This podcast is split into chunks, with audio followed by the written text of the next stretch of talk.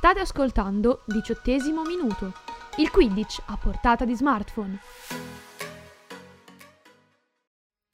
Vabbè, eh, allora, quindi ti è piaciuto il film sulle origini del Quidditch? Eh? Eh, senti, smettila di sfottere e concentrati che abbiamo già iniziato, no? Ah già, giusto.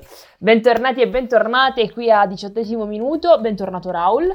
Ciao Cristina, ciao a tutti, oggi promettiamo di fare una puntata seria. Sì, come se con te fosse possibile. Ti stupirò. Intanto partiamo con la sigla.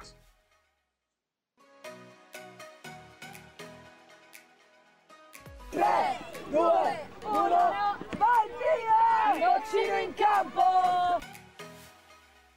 Diciottesimo Minuto è un podcast dell'Associazione Italiana Quidditch.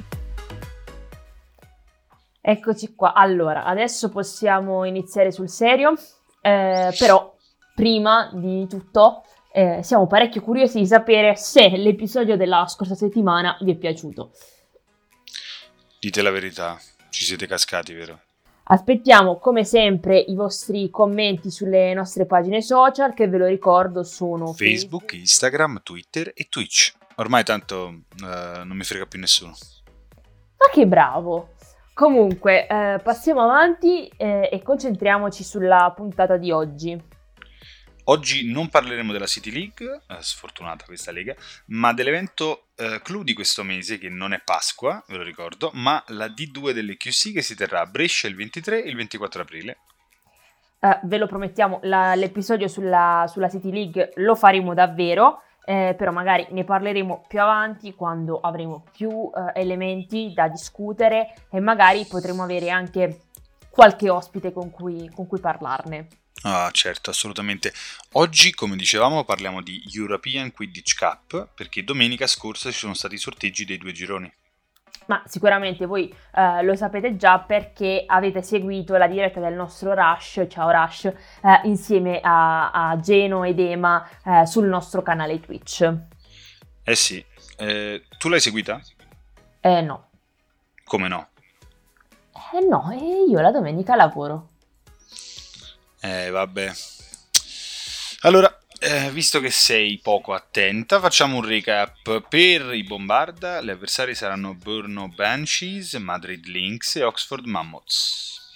Invece gli Inky Punks, che sono nel girone E, eh, incroceranno Aarhus Souls, Basel Basilisks e Rotterdam Ravens. Ma scusa, avevi detto di non aver seguito la live? Eh sì, non ho seguito la live, ma il sito di Quidditch Europe lo so ancora consultare. Eh. Cioè. Va bene. Ehm, visto che fa la saputella, in, qual- in quale girone sono invece Lunatica? Anche Lunatica sono nel girone E, però loro so- si sono qualificati nella D uno, quindi quella di Limerick. Eh, e insieme a loro ci saranno i London Quidditch Cup, eh, gli O C Vikings e i Berlin Bluecaps. Ok, London Quidditch Club. Club, Cup, scusate. Okay. No, perché magari c'è una, è proprio una coppa che si sfida. No, scusate. scusate. No, non ti preoccupare. E, invece i D N A sono finiti nel girone C con Brussels Qwaffles, Darmstadt Athenas sì, e Nitnui Rampeldank. È grande, sempre molto facile da pronunciare il norvegese.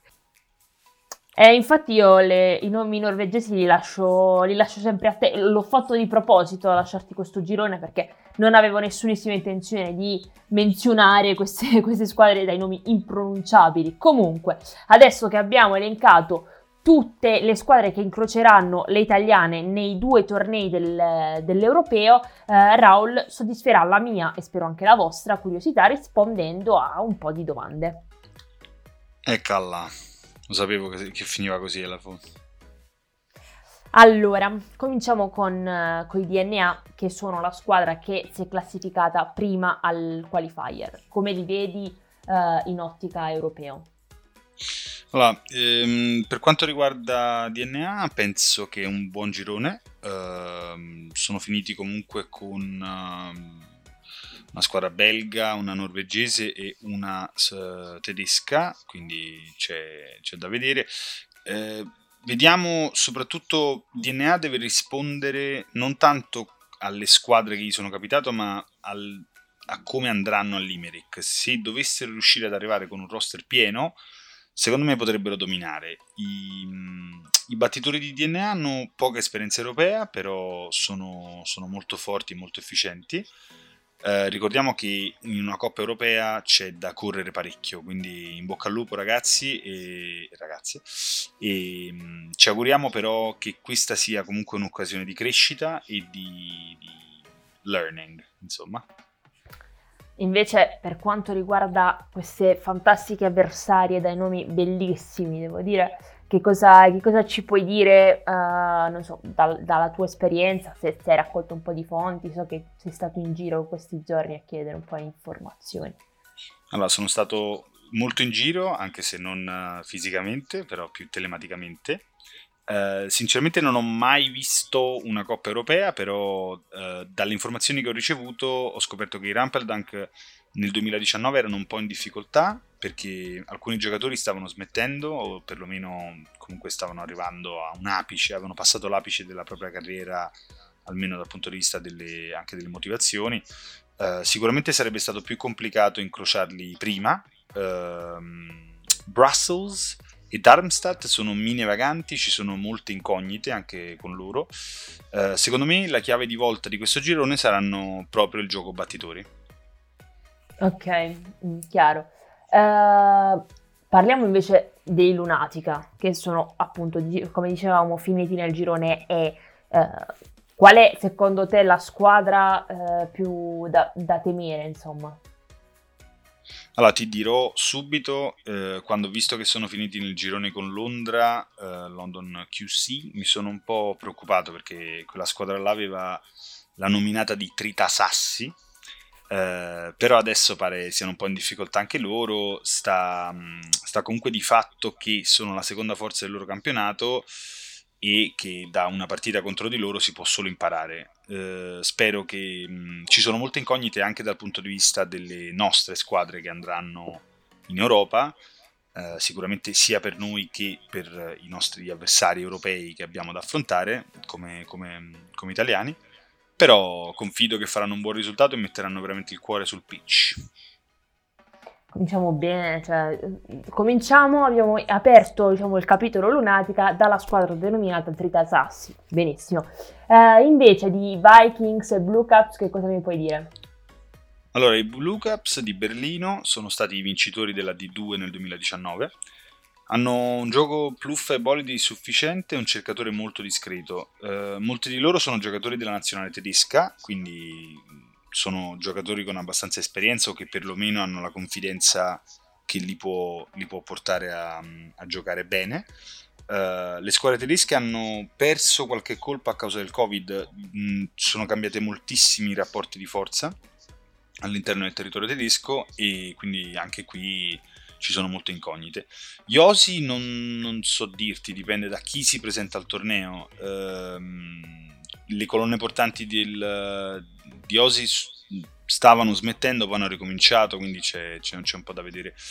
Uh, giocano un Quidditch molto ragionato, e sono, però sono molto coraggiosi e tenaci. In caso di, di partita, uh, in caso di una partita che si arrivi tipo a un punteggio basso, uh, sanno, sanno andare molto molto sul lungo, quindi tendono a giocare una partita uh, senza, senza arretrare di un millimetro e quindi vanno, vanno subito martellate, insomma. Ok, ok. Diciamo che io mi immaginavo comunque che la D uno non sarebbe stata agevole, mettiamola così. Uh, però forse, diciamo, è anche la mia ignoranza da questo punto di vista che parla, uh, da come la prospetti tu, uh, sarà sì bella tosta, però uh, le squadre italiane possono giocarsi le loro carte, possono fare bella figura, quindi tutto sommato pensavo peggio, mettiamola così. Sì, tosta sicuramente, ma non impossibile. Eh, anche Alessandro Delle Grazie, dei Lunatica, mi ha spiegato negli ultimi giorni che sono consapevoli del livello del loro girone. Le squadre sono forti, il livello internazionale, molta esperienza, eh, però la loro squadra è giovane e mh, loro primariamente vogliono farla crescere. Tornare ad un torneo europeo aiuta sempre a crescere e fare dei buoni risultati in, uh, serve anche per quando torni ti porti questo bagaglio e, e cerchi anche di continuare a fare dei buoni risultati a livello nel, sul territorio nazionale. O S I e Berlino sono molto forti eh, sulla carta, ma il mistero dello stop avrà lasciato qualche strascico sicuramente, e queste squadre quindi speriamo che, che, che le squadre che vanno a Limerick riusciranno, anche quelli che vanno ovviamente a Brescia, eh, riusciranno a togliersi qualche soddisfazione. Sì, diciamo che l'auspicio è ovviamente poter far bene, almeno eh, togliersi qualche piccola soddisfazione, eh, e diciamo che per le squadre che vanno a Limerick ce n'è di tempo, perché di qui a giugno eh, possono prepararsi molto bene. Uh, invece passiamo alla D due, che eh, si giocherà tra pochissimo, tra due settimane a Brescia. Eh, scegli un po' quale girone, da quale girone vuoi cominciare, vediamo un po'. Allora, io comincerei con quello dei, uh, degli host, ovvero con il girone dei Bombarda, che non è complicatissimo. Qui sto, faccio le corna, scusatemi. Eh, la squadra di Brescia ha anche il vantaggio di giocare in casa, come dicevo, e secondo me hanno buone possibilità. Dai, però non gliela gufare già da adesso, per favore, eh? che, poi, che poi ci dicono le parole. No, non la voglio assolutamente gufare, non, non, è, non è mia intenzione, quindi non, non mi odiate voi che mi ascoltate. Ehm, da quello che mi hanno detto, allora, parliamo del girone. Oxford non è migliorata tanto rispetto agli anni scorsi, eh, i Lynx, la squadra di Madrid, è attualmente terza nei rapporti di forza in Spagna, e invece Brno Banshees, eh, squadra ceca, è una squadra mh, che non, non si conosce molto nel giro, e quindi va, è un po', sarà un po' la mina vagante a sorpresa del, del girone. Ok, quindi eh, anche qui mi stai dicendo che il girone è tutto sommato equilibrato, e Brescia, benché eh, alla prima esperienza europea, ha la, la possibilità di giocarsi le proprie carte. Esatto, eh, la cosa che potrebbe essere determinante in questo girone è la cattura del boccino. Allora, speriamo che eh, Mike e, e anche, anche Turro siano abbastanza, abbastanza in forma. Eh, diciamo che eh, dicevamo in questi giorni, parlavamo in questi giorni con i ragazzi di Brescia, e diciamo che il sentimento comune tra di loro è anche il fatto che sentono meno, meno pressione. Eh, Daniele Belotti, Doug, che salutiamo, ringraziamo per il suo contributo, ci ha raccontato che eh, l'approccio rispetto al qualifier sarà totalmente diverso, perché comunque al qualifier sentivano in un certo senso la pressione di doversi qualificare, invece adesso arrivati all'europeo lo affronteranno un pochino a mente più libera, quindi non avendo niente da perdere potrebbero tirar fuori una grande, una grande prestazione. È ovvio che l'obiettivo è dare più del cento per cento, Dag diceva il mille per cento, eh, sia perché vogliono fare bella figura, eh, che per un discorso eh, un pochino più, diciamo, egoistico, mettiamola così, di espansione, insomma, perché comunque la squadra di Brescia gioca a Brescia, è una bellissima vetrina, se si fa bene è tanto di guadagnato, speriamo bene, insomma. Invece per quanto riguarda il girone E, eh, quello degli Inky Punks, eh, che ah, ricordiamo che sono testa di serie, cosa che non guasta. Ah, figo, eh, perché sono testa di serie?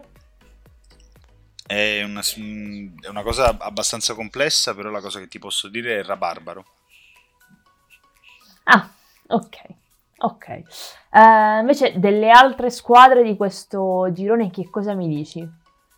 Allora, gli Aarhus Souls, eh, danesi, sono una squadra molto solida, eh, solitamente giocano molto bene la pluffa, sono precisi e veloci.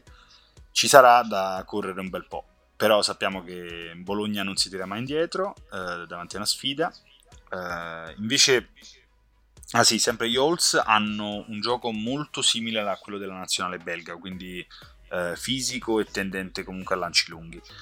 Uh, i Basilisks, che hanno una del, secondo me è uno dei giochi di parole più bello, che si chiamano i Basilea Basilisks, quindi lasciamo ripetere eh, non hanno niente da perdere loro, eh, probabilmente sono la squadra che nasconde più insidie. Eh, poi ci sono i Ravens, che come tutte le squadre olandesi non sono attratti dal gioco fisico.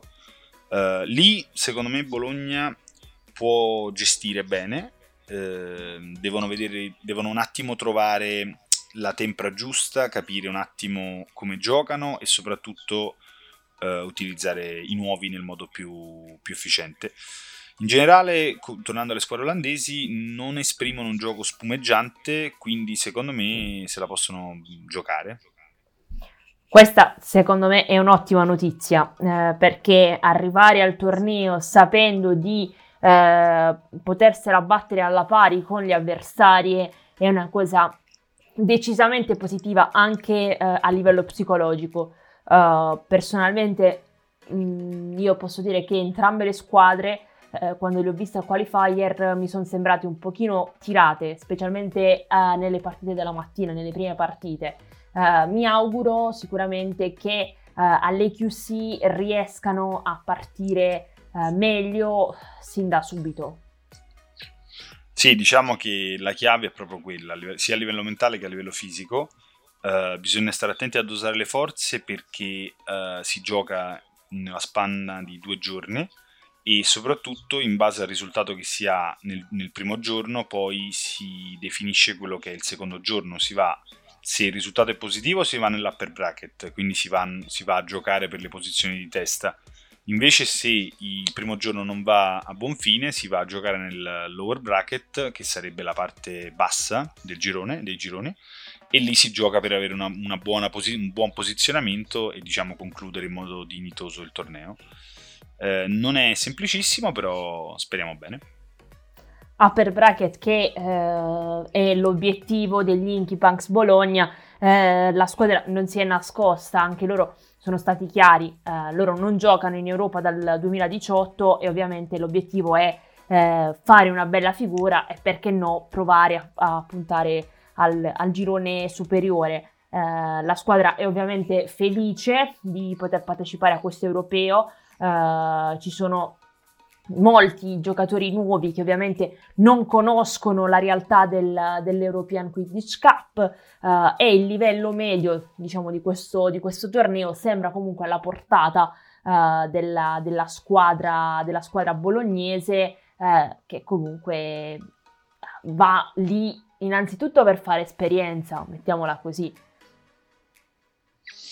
Esatto, io spero in- che tutto vada per il meglio, incrociamo le dita. tre, due, uno, vai via! Noccino in campo! Dai, su, preparati ad andare in campo. Eh no, dai, mi sono svegliato adesso, non ci vuoi andare, vacci tu. No, io non ci voglio andare, no. Proposta, ce la giochiamo a pari e dispari, chi perde va in campo e l'altro chiude la puntata.